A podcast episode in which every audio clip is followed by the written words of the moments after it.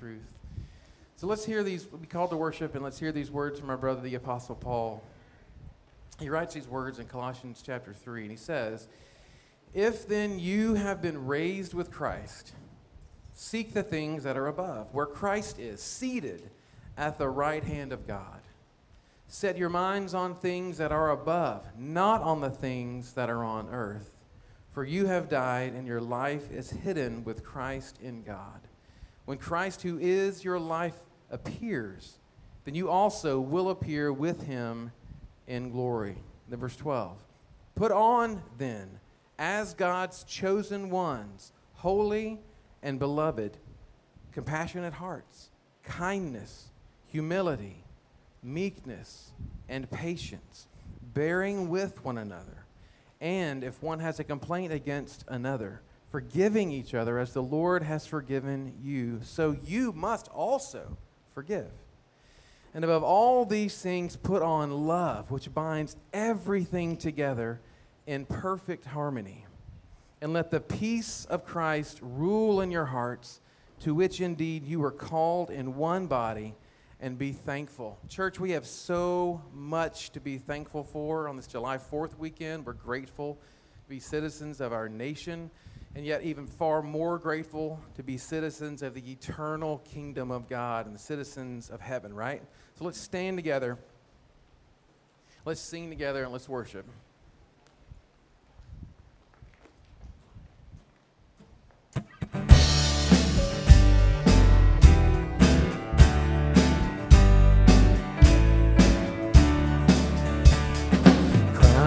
With many crowns, the Lamb upon his throne.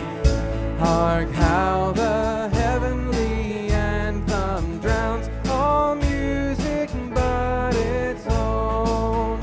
Awake my soul and sing of him who died for thee, and hail him as thy matchless through all eternity.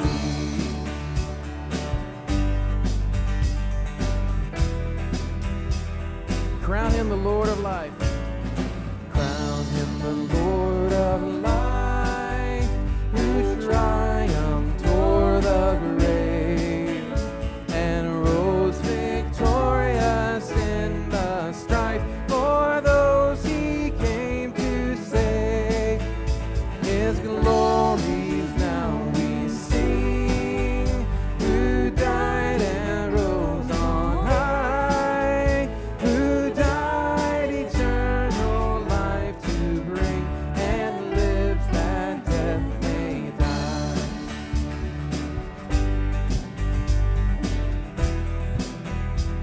Church, he's the Lord of our peace. Crown him the Lord of peace, whose power a scepter sways. From pole to pole that wars may cease, and all be prayer and praise. His reign shall know no end, and around his pierced feet their flowers of paradise extend, their fragrance ever sweet. All right, let's take it up. Crown him the Lord of love. Crown him the Lord of love. Behold his hands and side, those wounds yet visible above, in beauty glorified. All hail, Redeemer, hail, for thou hast died for me. Thy praise and glory shall not fail throughout eternity. All hail, Redeemer.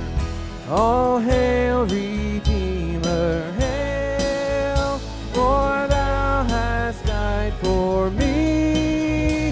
Thy praise and glory shall not fail throughout eternity.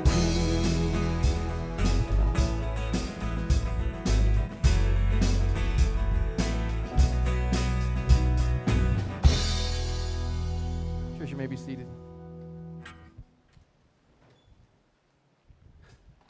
Let's pray. Father, we come to you this morning in and through the enthroned Lamb of God, the Lord of life, the Lord of peace, and we confess we can only approach you because of his efficacious and all-sufficient work of substitution for us and our salvation. And we thank you that you have, in your Son, sent the Spirit who proceeds from you, Lord, through the Son, to us to apply this glorious work of substitution to our persons, to our affections, to our wills, to our minds. And Father, on this July 4th weekend, which is a time set aside to remember and to revel in the freedoms we enjoy, for those of us who are citizens of the United States, we thank you for our country. As broken as she is, and for the privileges that we still enjoy, benefits we don't take for granted, especially considering how much of the world is under siege and under the foot of tyrannical leadership. We thank you for the countless men and women who have paid high prices that we may enjoy these freedoms. We pray for those who hate our country, who live here enjoying its privileges, that you would bring repentance, that you would save them in your Son Jesus. And if they do not repent, that you would bring them underneath the feet of Jesus. But Lord, the gratitude that we feel for our citizenship in the United States, as Barry said earlier, pales in comparison with the joy generated by our citizenship in heaven. We praise you today, Lord, for making us members of the chosen people, a royal priesthood, a holy nation, God's special possession, as Peter describes it. And Lord, we confess this is our true and lasting identity. This is our consummate and eternal liberty. Lord, to be set free by the Son of God, the Lord Jesus Christ, is to be free indeed. Thank you for setting us free from the guilt of our sin by Jesus taking our place on the cross. There is now and never will be any condemnation left for our disobedience and our rebellion and our idolatry. Lord, we praise you for freedom from the power of sin, for you have broken its dominion in our lives. Lord, never again will it be our master. We praise you for freedom from the fear of death, for you removed its sting and robbed the grave of its victory in the resurrection of your Son. And we praise you for the freedom, Lord, to come boldly to the throne room of grace in corporate worship. For Jesus has secured the new and living way for us. And we say corporately this morning, hallelujah, what a Savior. Lord, we pray as we continue in our worship this morning through song, through prayer, through preaching, through hearing the word, through the ordinance of the Lord's Supper, we pray that we could reflect more by your Spirit on the ultimate freedom that can never be taken away by pagan and godless ideologies. We pray that we could behold your Son today anew. And we ask this for the sake of your Son, for the edification of your people, and for the salvation and conversion of those who do not yet know Jesus as Savior. Amen. Amen, church. Let's stand together and sing. Psalm 84 says, better is one day in your courts than 1,000 elsewhere. Let's stand and sing together.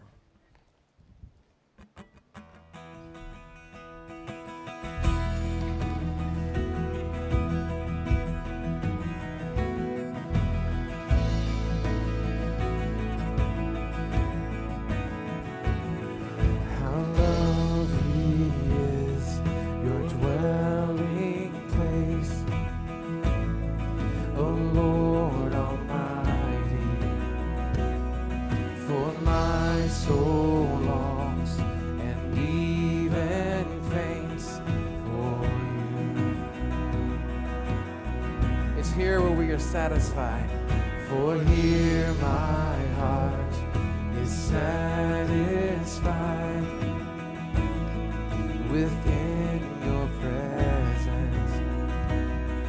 I sing beneath the shadow of your wings. Church, better is one day. Better is one day in your courts. Better is one day in your house. Better is one day in your courts than thousands elsewhere. Better is one day in your courts. Better is one day in your house. Better is one day in your courts than thousands elsewhere. And thousands elsewhere.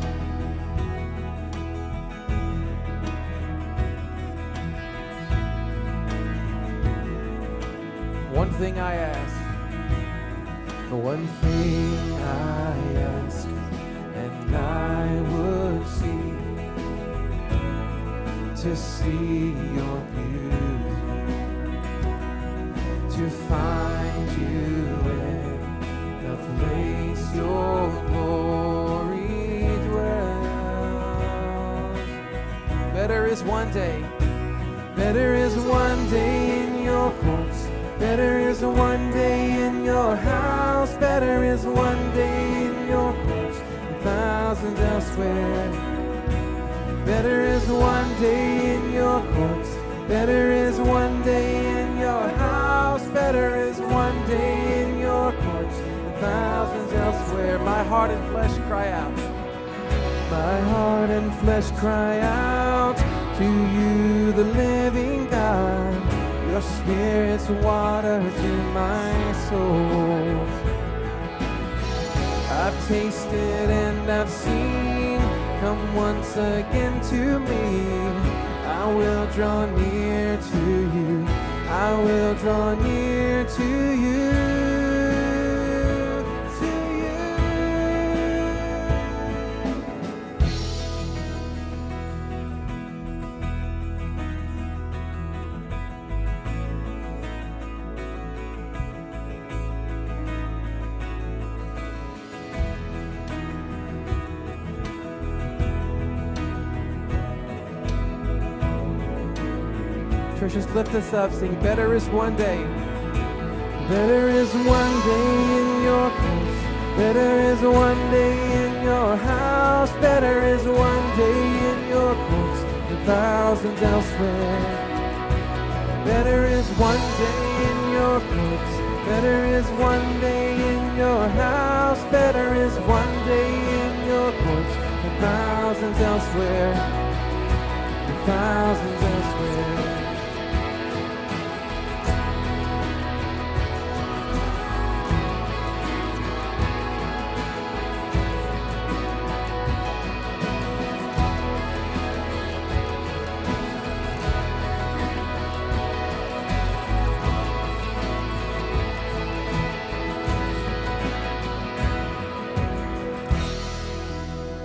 Church, our brother Paul writes these words. that the words of Christ richly dwell within you, with all wisdom, teaching, and admonishing one another with psalms, hymns, and spiritual songs, singing with thankfulness in your hearts to God. Let's just read that again. Listen to those verses. Listen to what Paul says. How does the word richly dwell within us? One of the ways we teach and admonish one another with psalms, hymns, and spiritual songs. What we sing matters, right? It teaches us. It's truth set to melody, singing with thankfulness in your hearts to God. Then he says in verse 17, whatever you do in word or deed, do all in the name of the Lord Jesus, giving thanks to him, through him, to God the Father. Church, we, above all people on this planet and in this country and in this city and in Fisherville, have so much to be thankful for. And it is right, it is wise, it is good to come together week after week to remember, to draw our hearts and our minds back to the cross, to realign our focus, to hear God's word sung and preached, to be encouraged by one another as we sing to one another. So let's continue to worship this morning.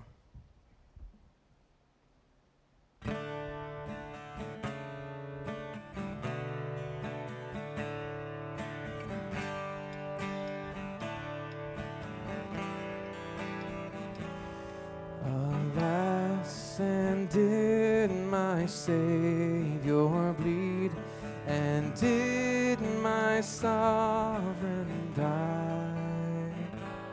Would he devote that sacred head for sinners such as I? At the cross, at the cross, I saw the light. My sins were taken away. And there by faith received my sight to see my Savior's face. Was it for crimes that I had done he groaned upon the tree? Amazing pity, unknown, and love beyond degree. At the cross, at the cross, the cross, I saw the light. My sins were taken away, and there by faith received my sight to see my Savior. Well, might the sun in darkness hide and shut his glories in, when Christ the mighty Maker died for man, the creature's sin. At the cross, at the cross, I saw the light. My sins were taken away,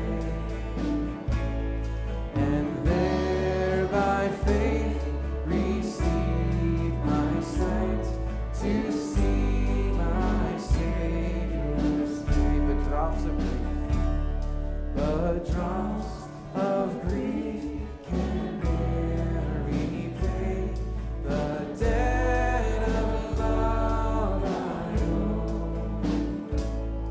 Here, Lord, I give myself away. 'Tis all that I can do. At the cross, I saw the light. My sins were taken away, and there by faith received my sight to see my Savior. cross. At the cross, I saw the light. My sins were taken away. Amen. That's the gospel. And there by faith receive my sight to see my Savior's face.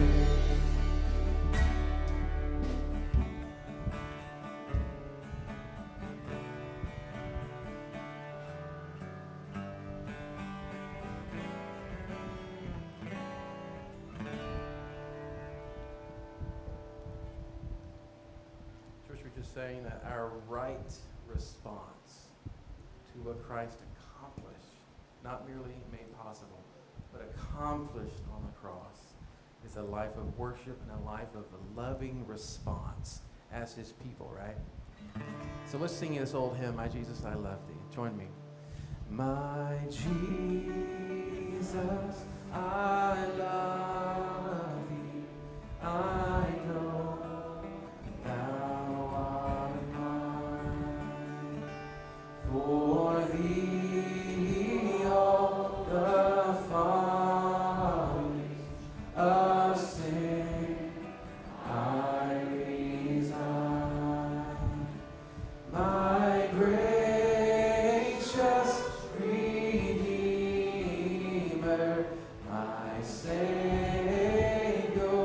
art thou.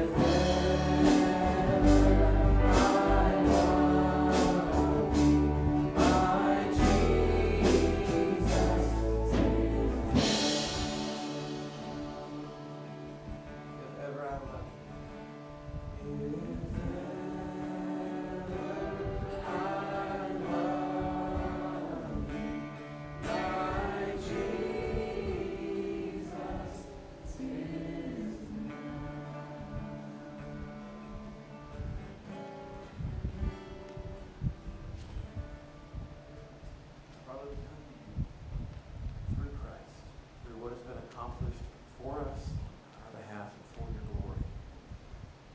As we sang, we love you because you first loved us. In the darkness of our sin, in the fallenness of our state in Adam, we never would have been able to look up and to see the glory of Christ and want it. And yet in your mercy, you have awakened by the power of regeneration dead hearts, given us the gifts of faith and repentance, and turned our eyes towards Jesus, to whom we confess our sin and our allegiance, our faith and our love. And yet we are bound right now in this tension between what is coming and yet what is present. We wrestle with sin, and yet, as we sang, you've purchased our pardon, and there is no condemnation for those who are in Christ. And so with eyes back towards the accomplished work of the cross, living in the power of the Spirit now, putting to death the sinful deeds of the body, we look to those mansions in glory and endless delight, the new Jerusalem, the place where you dwell, and all those who have gone on before us await for us, the great cloud of witnesses. And so in the meantime, help us, cause us by the power of your Spirit through the Word, even now, to turn our eyes once again towards Christ, to confess, to repent, to believe, not for salvation again, because once we are yours, but to remind ourselves over and again where our true north is. And that's what Sunday does. And so thanks be to God.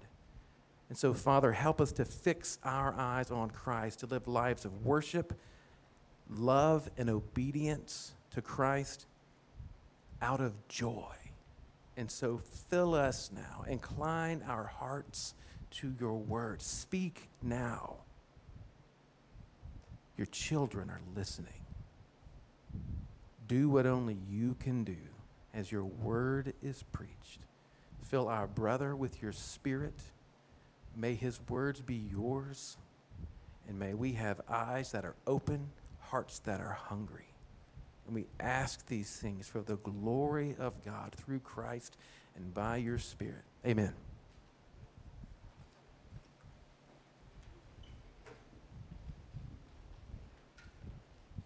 Thanks, Barry. Worship team, good morning, everyone. Happy July 4th weekend.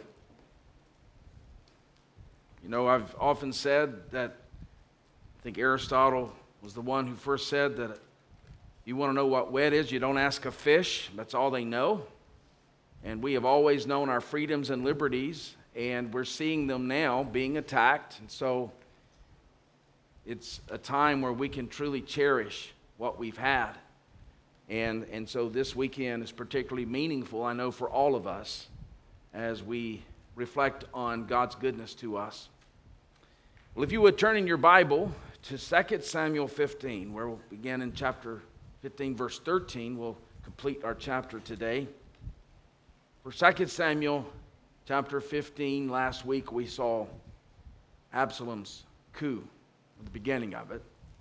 And today we will see David's response. Let's ask the Lord to give us tender hearts, eyes to see, ears to hear. Father of mercy, we thank you for the Word of God. We thank you that we have a true Word, a narrative that in the end will stand where all other rival narratives will not. We pray, Lord, that we would, by your Spirit, embed our stories into this story today, that we might live with a God story mentality. We pray that you would give us ears to hear today. We need that. Our minds are so easily drawn away by other concerns because of the noetic effects of sin. Lord, we pray that you would keep our minds attuned. And Lord, we pray that we could respond faithfully in the obedience of faith. And we ask this in Jesus' name. Amen. On a rainy night, September the 13th, 1814, British warships rained down shells and rockets onto Fort McHenry in Baltimore Harbor And that would last for 25 hours. The Battle of Baltimore came just weeks after the British had attacked Washington, D.C., burning the Capitol, the Treasury, and even the White House. It was another chapter of the ongoing saga known as the War of 1812. Now, a week earlier, a 35-year-old lawyer named Francis Scott Key had aborted a British ship on Chesapeake Bay. He went there to persuade them to set his friend free from incarceration. Now, he was successful, but the British knew that Key and his friend had learned about their plan to attack Baltimore, and so they kept them on board.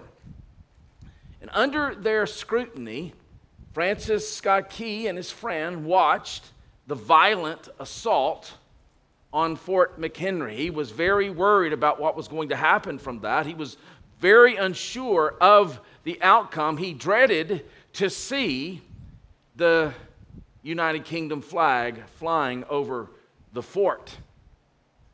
Instead, the rocket's red glare, the bombs bursting in air, gave proof through the night that the flag was still there, announcing a U.S. victory. Now, we've heard that song so many times, and we love that song. We esteem that song as those who have benefited so greatly from the freedoms and liberties secured by our forefathers. But it's easy to miss the significance, because we've heard it so often, of that line. It was actually the enemy bombs that lit up the night sky on a rainy night so that Key could see the American flag, and so confirmed to him that the United States still reigned. In a real sense, that would have been the people of God's experience since David has been anointed as king. All kinds of conflicts. The king, Saul, seeking to pursue and kill David for years, a decade or so. And then when David becomes king, there's an insurrection. He's been bombarded with attempts on his life. And he himself has sinned grievously as an adulterer and a murderer, and has proven himself to be less than a model father. But through it all, these metaphorical bombs that continue to burst in the air at the kingdom of God gives proof, ironically, that the kingdom of God is still there. It still reigns. Indeed, who else could have sustained the kingdom with all of these conflicts from within and from without, were God not there and present and reigning?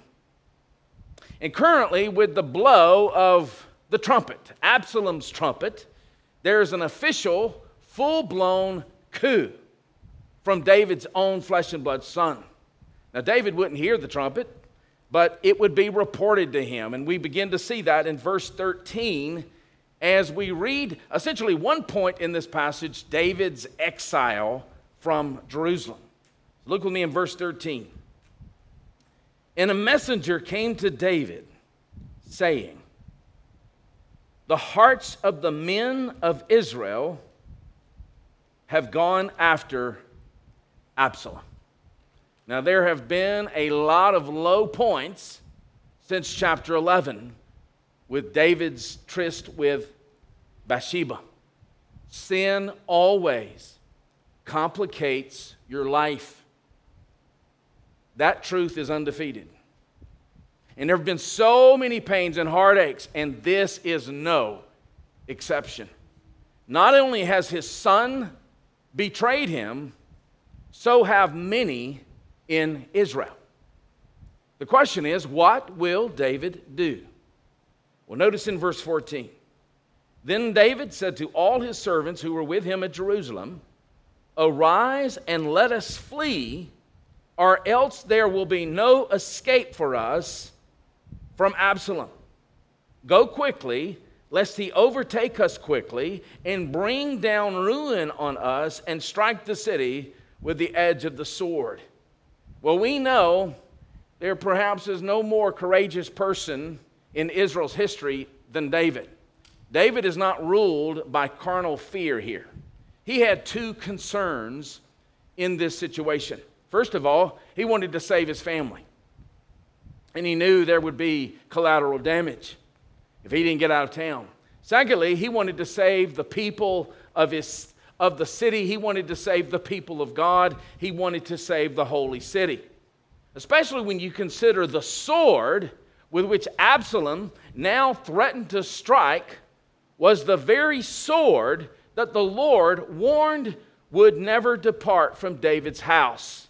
Remember, after he sinned, his sins were forgiven through the blood of the sacrifice, pointing us to Jesus. But there are consequences even with forgiveness of sin. And in chapter 12, verse 10, here's what the Lord had said: "The sword shall not depart because you have despised me, David, having taken Bathsheba and having killed Uriah, her husband." In other words, David knew that the chaos that he is now experiencing was both the work of his wicked son Absalom, but also the righteousness of God.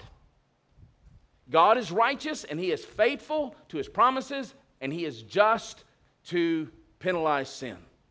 That's certainly a picture of the cross, because at the cross, Acts 2:23, you see the culprits who nailed Jesus to the cross, and yet it says, according to the foreordination of God himself.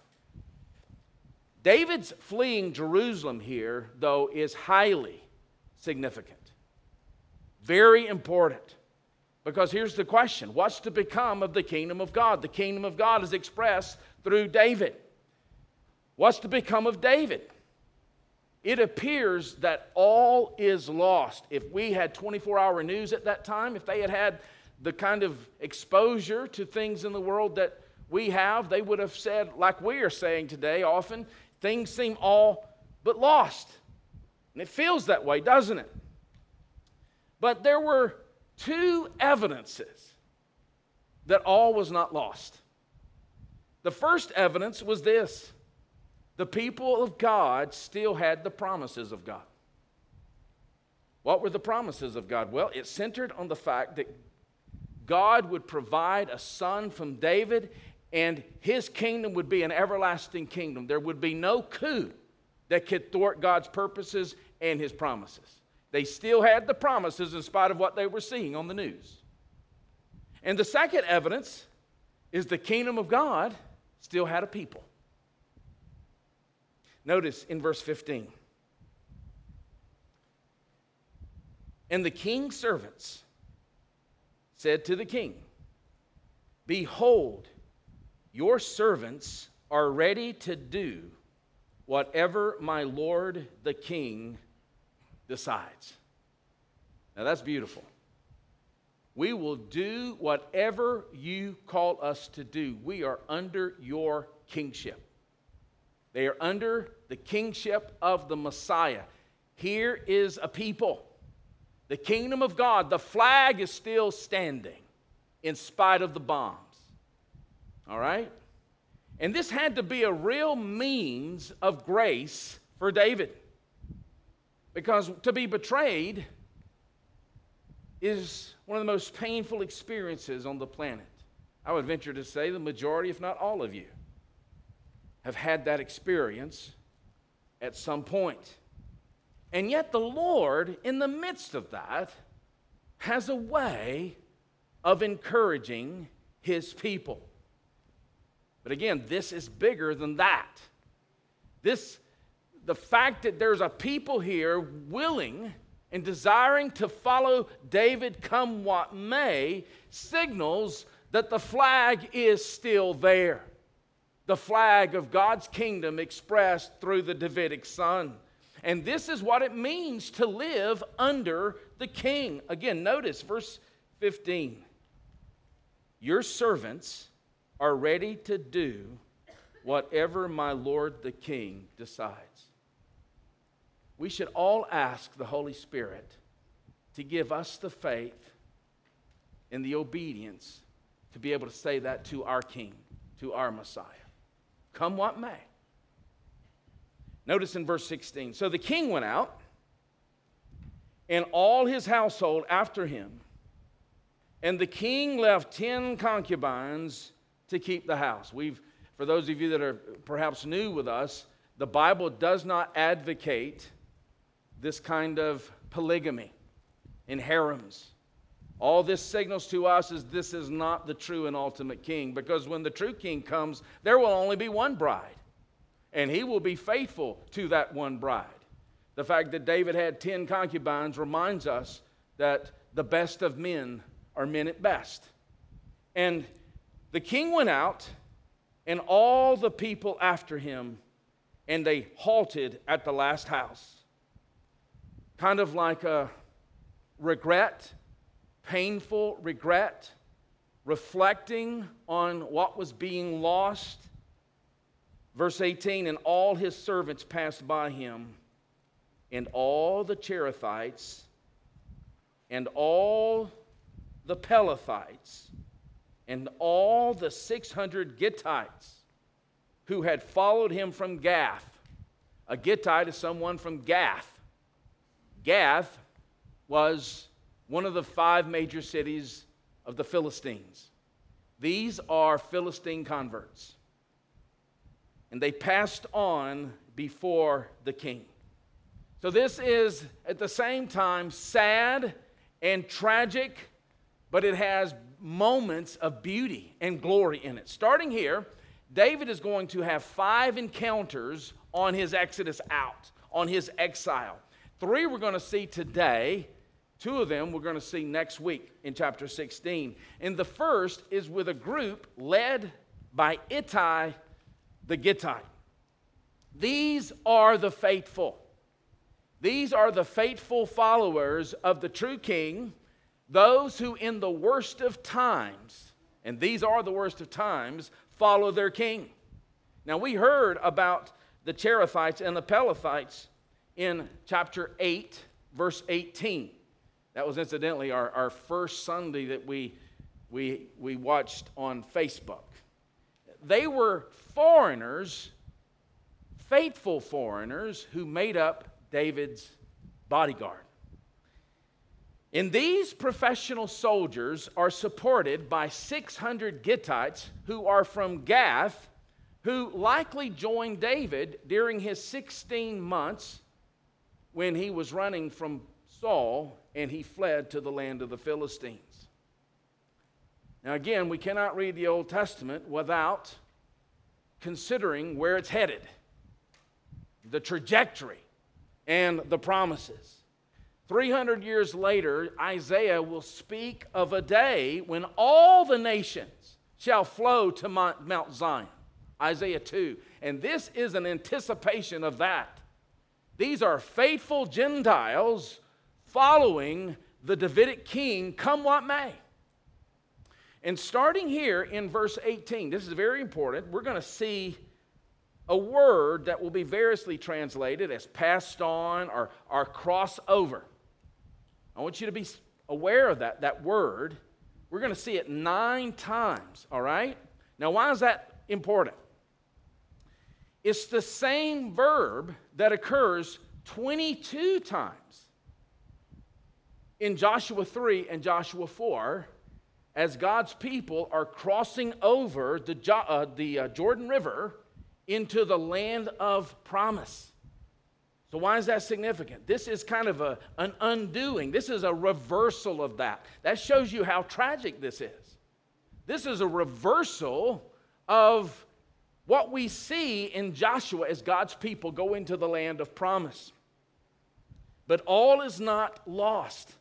Again, the king and the people, they still have the promises of God. We live promise-driven lives, right? That's what we do. That's the Christian life. We live promise-driven lives, and so did they. And so the king still has the promises of God, and he still has a faithful people.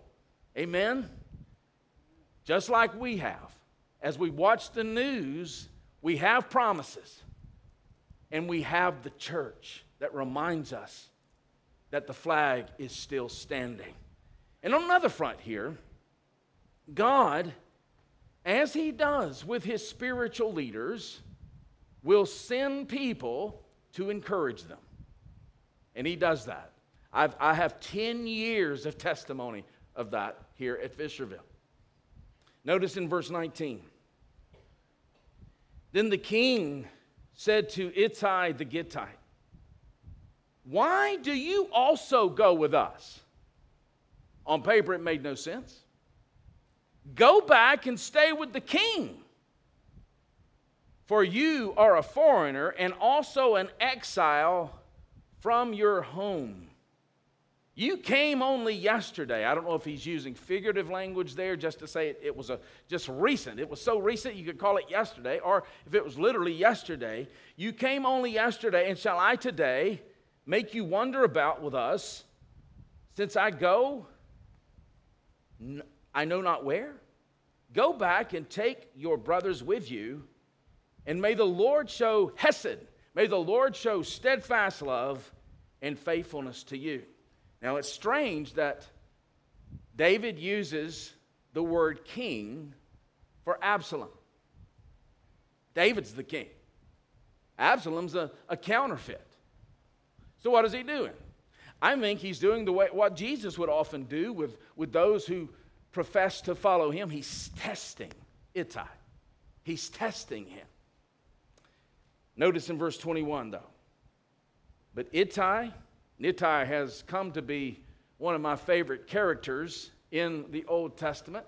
You probably haven't met anyone named Ittai, and that's a shame. The next child we give birth to, I'm going to name him Ittai. If it's a boy.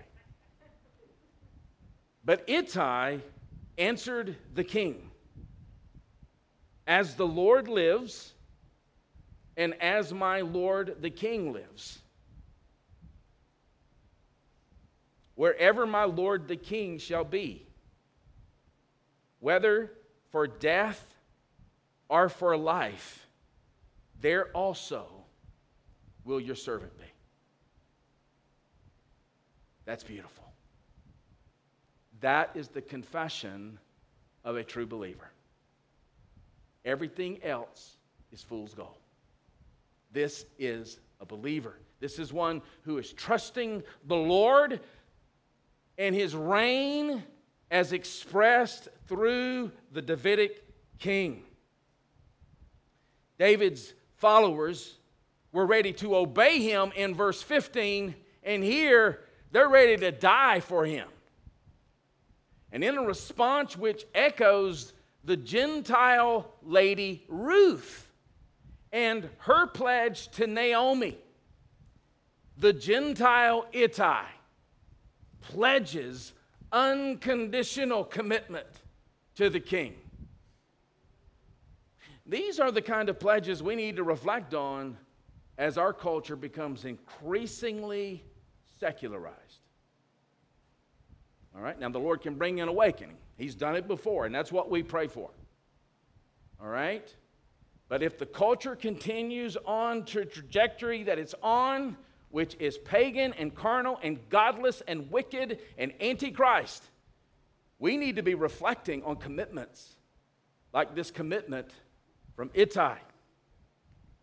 Dale Ralph Davis said, "Ittai is an island of fidelity in a sea of treachery." As we observe our culture, we could almost describe our culture right now as a sea of treachery.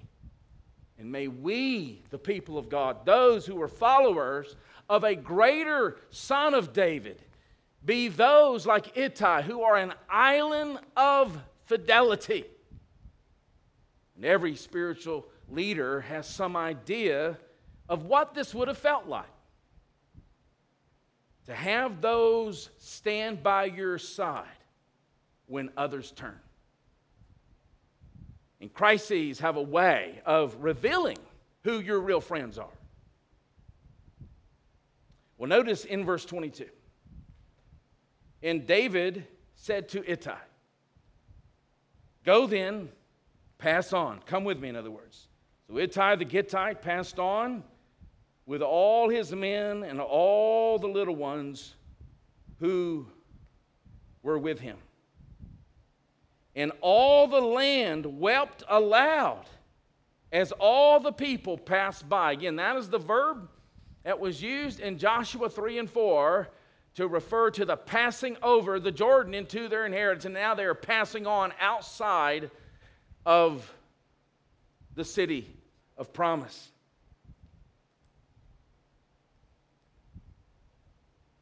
And the king, this is so important here, crossed the brook Kidron. Don't forget that phrase. The king crossed the brook Kidron. We will see it again in a few minutes. And all the people passed on toward the wilderness.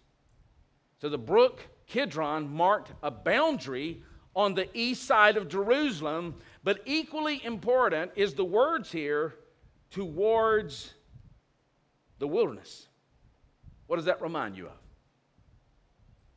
It reminds us of Israel's time in the wilderness. This is an undoing of what God has accomplished for his people, all right, as they made their way into the land. This is horrific. This is tragic. We've been living in that day. We would have been astounded, floored, and grieved, and terrified. But again, note the support. And Abiathar came up, and behold, Zadok came also with all the Levites. The priests are following David,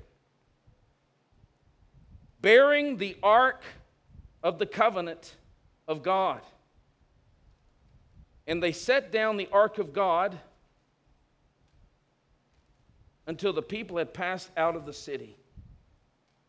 Now we've seen that the ark of God represented the covenantal presence of God, that God is revealing God, that he is a resourcing God. That jar of manna reflected that.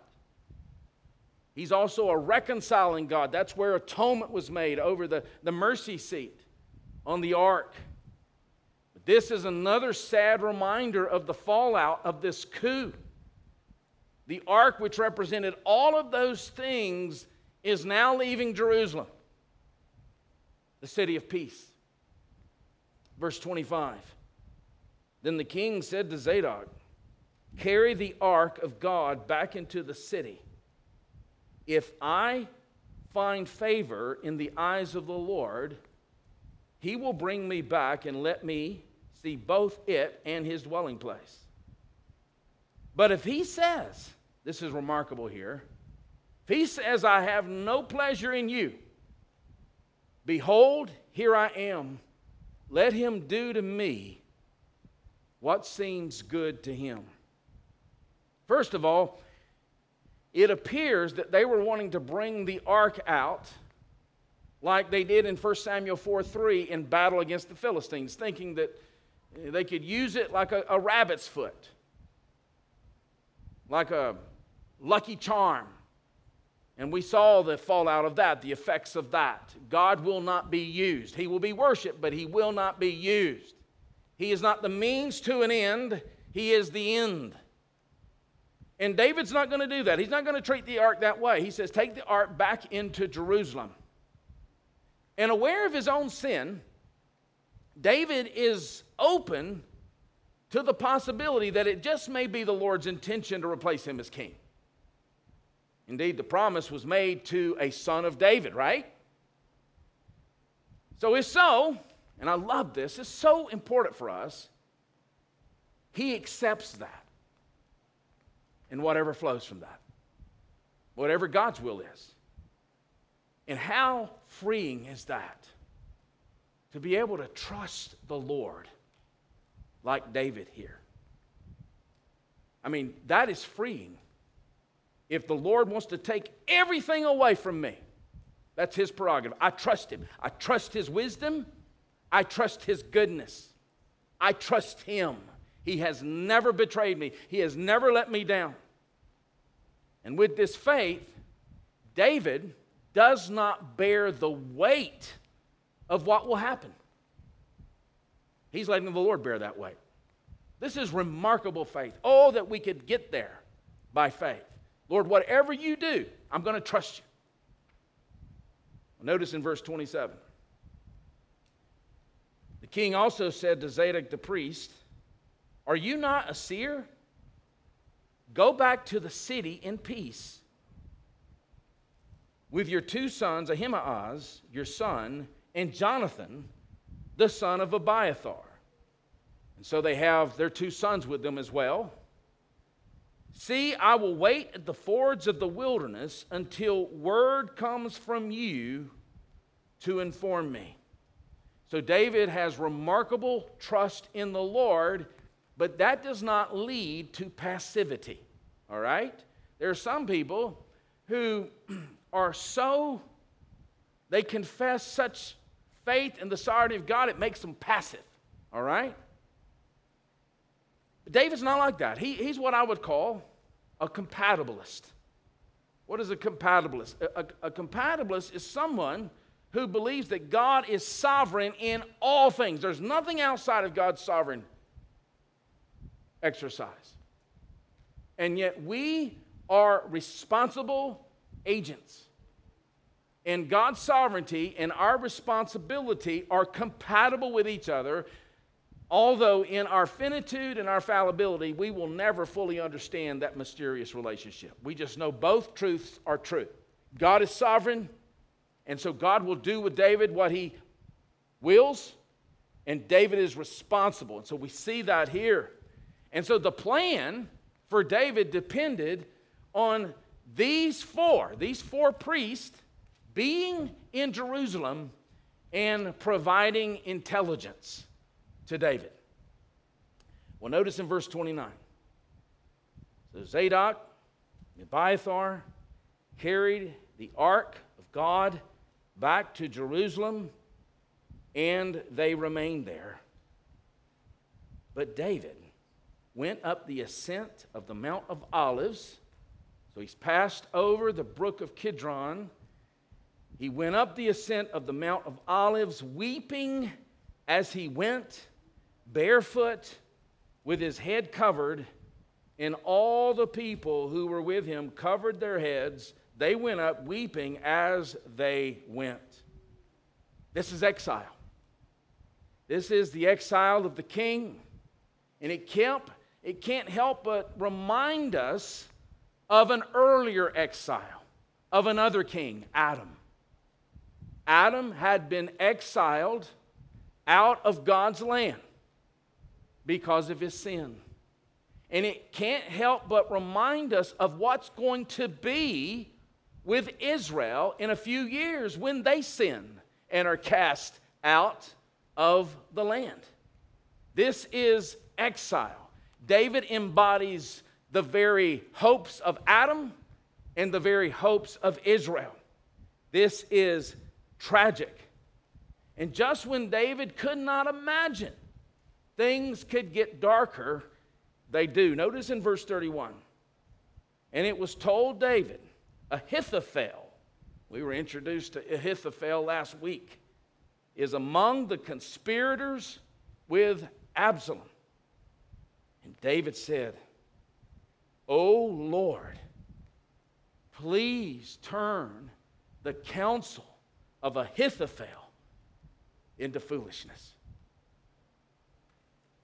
Besides the fact that Ahithophel was highly respected, we saw in last week, chapter 16, verse 23, we'll look at it next week, the counsel that Ahithophel gave was as if one consulted the word of God. Besides the fact that he was highly respected, he was David's close confidant. This is a betrayal of a close friend. He's already lost his son. And now he just learned that one of his closest counselors has turned on him. Psalm 41 was written on this occasion. And in Psalm 41, David writes, "All who hate me whisper together about me. They imagine the worst for me." Verse 9, "Even my close friend, in whom I trusted, who ate my bread, has lifted his heel against me." There, David is referring to Ahithophel. This is devastating. For believers, the most unexpected evil is betrayal from within the covenant community. I would venture to say that it has happened in every church in church history, because this is one of the evil one's methodias, schemes, methods. But we must remember that our Savior was betrayed by one of the 12. We must remember the apostles were betrayed. Think about David in the maritime prison in 2 Timothy when he says, "At my first defense, no one came to stand by me, but all deserted me." 2 Timothy 4, verse 16. A certain man named Bishop Horn, I don't know who he is. There's a few Horns in church history, but I came across this quote, and I thought it was useful here.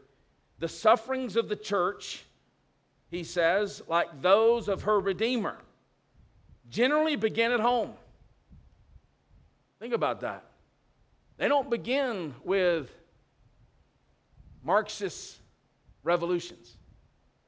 They begin at home. We can be so concerned about Marxist revolutions and the wickedness of that, but it begins at home. Her open many enemies can do her no harm until her pretended friends have delivered her into their hands. And unnatural as it may seem, they who have waxed fat upon her bounty are sometimes the first to lift the heel against her. Sobering words. What will David do? Well, as we have seen patterned with David time and time again, when he is hit with a blow, he prays. Psalm 109, he speaks about those who've turned on him. He says, "But I," verse 4, "give myself to prayer." That's what he does here. And he didn't have to wait long. Some prayers, you may wait decades. Some prayers, God answers immediately. Generally, it's not immediate because God is wanting to do something in you in the waiting. But sometimes he answers immediately just to drive home the fact that he is present and he hears your prayers. All right? This is one of those immediate answers to prayer. Verse 32. "While David was coming to the summit where God was worshipped, behold, Hushai the Archite came to meet him with his coat torn and dirt on his head." Hushai will be the answer to this prayer. We'll learn that next time. David said to him, "If you go on with me, you will be a burden to me." Not the kindest words, but this is the third party that David encounters, and David, as we're going to see, trusts him. Hushai is a true friend of David. You can say blunt things to your friends. And David said, "You're going to be a burden with me if you go with me." It was likely due to the fact that Hushai was old. He was probably 60. I'm just kidding. Or maybe he was in poor health. For some reason, he would have been a burden in the journey. But David plans to use him in a different way. This brings us to the end of this passage. Verse 34, "If you return to the city, And he trusts Hushai for him to do this. And you say to Absalom, I will be your servant, O king. As I have been your father's servant in the past, so now I will be your servant. Then you will defeat for me the counsel of Ahithophel. Remember, he prayed that. He said, Lord, turn the counsel of Ahithophel into foolishness. And now he sees that Hushai is going to be the one who does that. Are not Zadok and Abiathar, the priest, with you there? So whatever you hear from the king's house, so he would be in the king's house, and Zadok and Abiathar would be in the temple, so they wouldn't be around the king. So he needed someone there present with the king. He says, what you hear, the intel you hear, you tell it to Zadok and Abiathar the priest. Behold, their two sons are with them there, Ahimaaz and Zadok's son, and Jonathan, Abiathar's son, and by them you shall send to me everything you hear. So David has a plan. So this man, Hushai, will be in the palace. He'll hear the intel, and then he will pass it on to the priest, who then, in turn, would pass it on to David. So Hushai, David's friend. That's key. Because sometimes we're going to see next week, there's a fellow named Ziba. We don't know if we can trust him or not. But this is David's friend. Hushai, David's friend, came into the city just as Absalom was entering Jerusalem. In time, we're going to learn the Lord turns Ahithophel's counsel into foolishness through the intervention of Hushai. And Hushai did not blink in embracing this dangerous mission because he was a friend of the king. That's the mark of friendship to the king. Jonathan and I met with a missionary couple this week who came to thank Fisherville for the Lottie Moon offering. They took note. They heard, I think Barry told them, about the $60,000 offering to Lottie Moon, and they came to thank us. And they're in a closed country in the 1040 window where it is illegal to be a Christian. And it is hard. What they're doing is hard. They've been there 8 years. And the missionary said to me, you know how many people I've baptized? I said, how many? He pointed at his son. He's the only one I've baptized. But why are they there? They're friends of the king. That's why they're there. And they trust the gospel will not return void. That's Hushai here. He didn't blink. And so for all the darkness of this text, there are hints of light. In fact, you can't even see the light without the darkness. Last night I was walking and praying, as I do on Saturday night, and all of a sudden fireworks started exploding everywhere around me. And the reason they waited till dark is you can't see the fireworks until it's dark. We see the light of God's grace and mercy in the context of the darkness of this passage. Yes, David is suffering for his sins, but he is nonetheless the rightful king.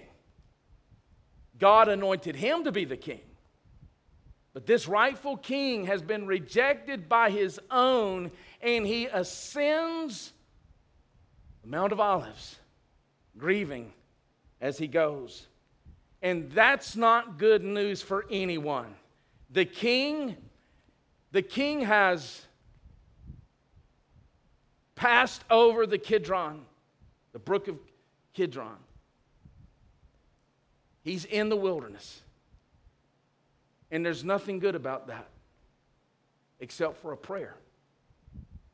Except for an inspired prayer he prayed on the way.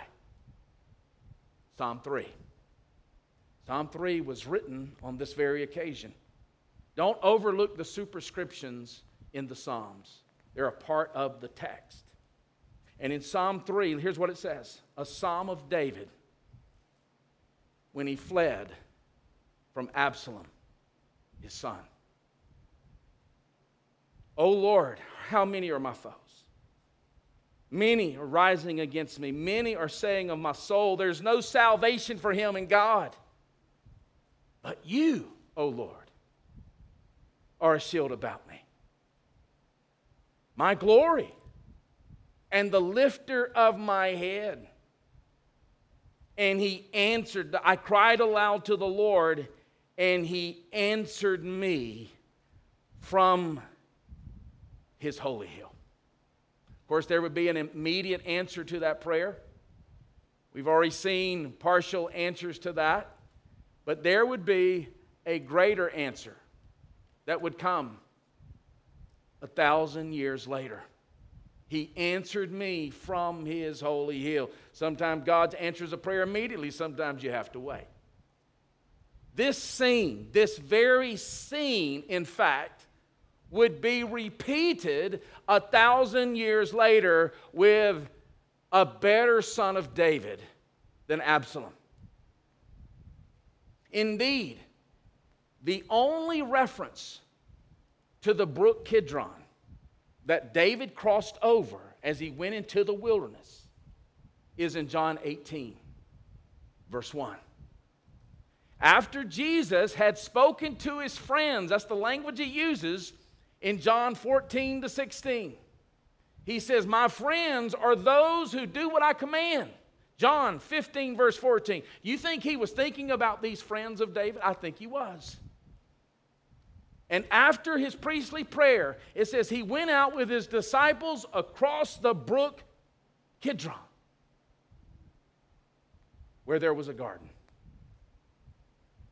That is a direct reference to our passage. The greater son of David recapitulated the path of David, as he likewise was rejected by his own.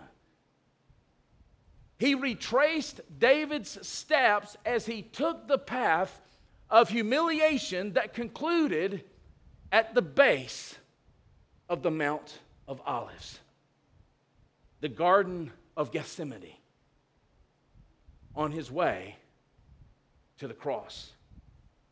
Like David, Jesus would go into exile to save his family, to save his people.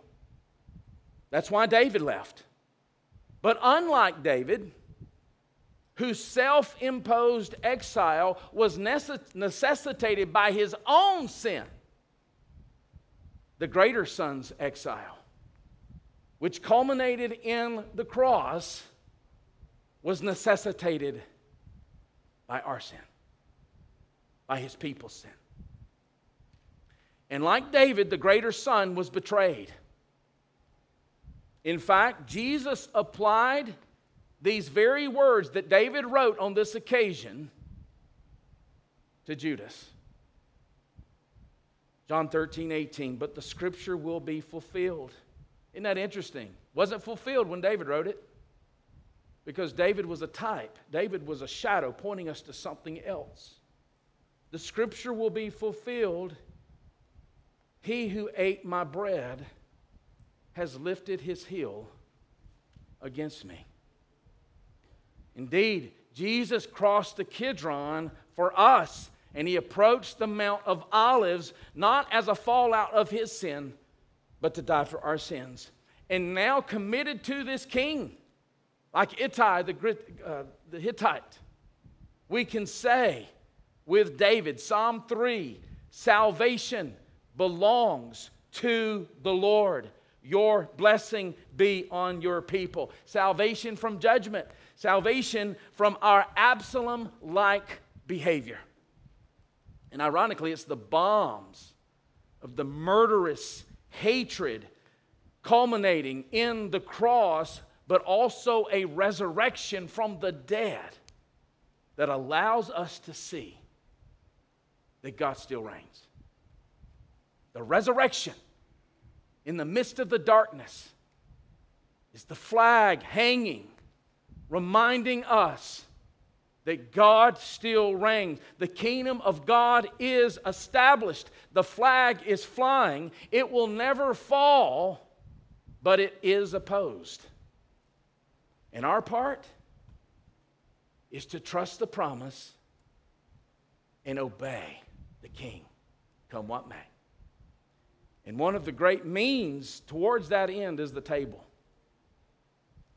For those of you that are visiting with us, we invite you to the table upon a couple of conditions. You have been born again. You trust in Jesus alone for your salvation. He is your Lord. He is your Savior. He's Messiah. He's your King. You're a member in good standing of a church that believes that. We invite you to the table. Let's bow our heads, ask the Lord to prepare our hearts to take these elements rightly as we reflect on the fact that the kingdom of God is still here. And the king is still reigning, and he will reign until he returns again. Let's pray.